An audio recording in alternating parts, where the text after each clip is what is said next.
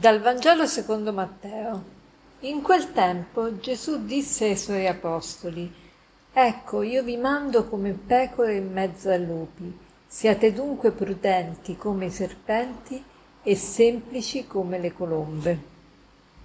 Gesù oggi ci dice che ci manda come pecore in mezzo ai lupi. Perché dice questa frase? Penso che la risposta sia quasi evidente. Siamo circondati dal male, siamo circondati da pericoli mortali e il cristiano si distingue per le sue idee, per la sua condotta, per il suo modo di vivere, per cui provoca sdegno, provoca eh, irritazione, provoca lotta e provoca anche violenza, e quindi sicuramente è come se stesse in mezzo ai lupi.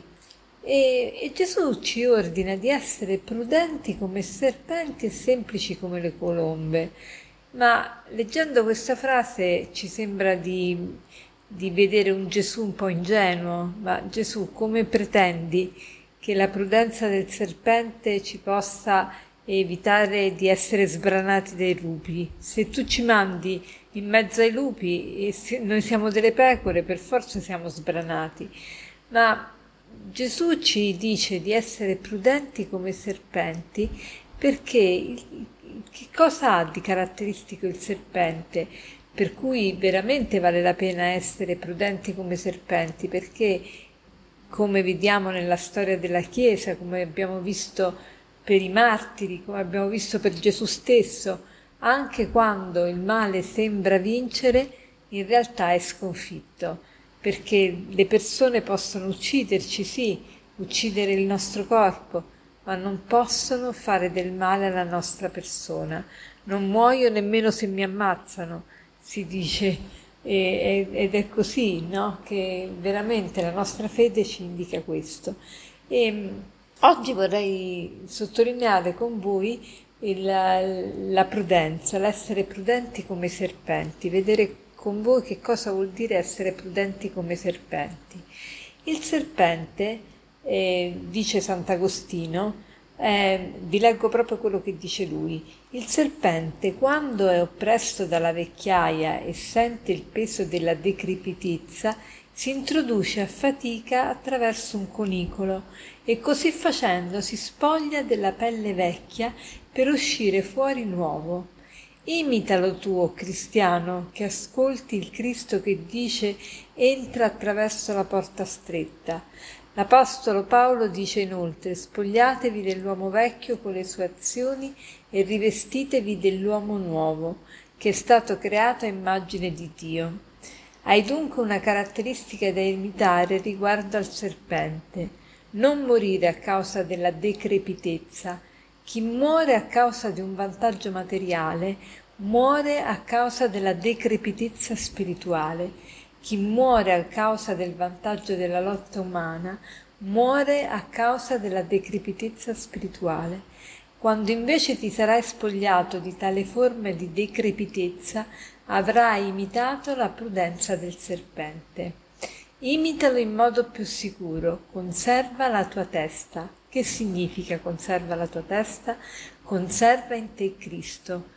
Può darsi che qualcuno di voi, quando voleva uccidere un serpente, ha osservato come questi, per salvare la sua testa, espone ai colpi di chi lo ferisce tutto il suo corpo.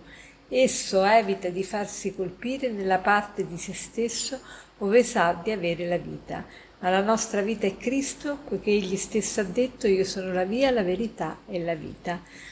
Bellissimo questo di Sant'Agostino. Quindi noi possiamo e dobbiamo imitare il serpente in questo, sia rinnovarci continuamente e spogliarci dell'uomo vecchio, sia, eh, sia permettere che gli altri ci uccidano anche, ma non ci tolgano la fede, che la fede è la nostra testa, come per il serpente. Quindi possiamo perdere tutto, ma non possiamo perdere la nostra fede. Questa è la vera prudenza. E nell'immaginario collettivo oggi per prudenza si intende um, una persona è prudente quando è circostanziata, è cauta, è diplomatica, è indec- indecisa, non, non prende decisioni, e evita i rischi, questa è la persona prudente. Ma la parola prudenza e la virtù della prudenza è tutt'altra cosa. Che cos'è la prudenza? Viene da, dal latino porro videns, cioè la capacità di guardare avanti, di guardare lontano. Il compito specifico della prudenza è soprattutto quello di prefigurare il percorso adeguato per raggiungere il fine. Ecco come la definisce la prudenza il Catechismo della Chiesa Cattolica, il numero milleottocentosei. La prudenza è la virtù che dispone la ragione pratica a discernere in ogni circostanza il nostro vero bene e a scegliere i mezzi adeguati per compierlo. Quindi la prudenza è quella virtù che mi indica il vero bene, non solo mi fa fare il bene, ma mi fa fare il bene bene, perché lo perseguo con i mezzi giusti, al momento opportuno e con una giusta intenzione. Facciamo oggi il proposito di essere prudenti. Prima di agire domandiamoci: sto facendo il bene? E sto facendo il bene bene, ossia che strumenti sto usando per fare il bene? Sono opportuni in questo momento storico della mia vita? Con quale intenzione sto agendo?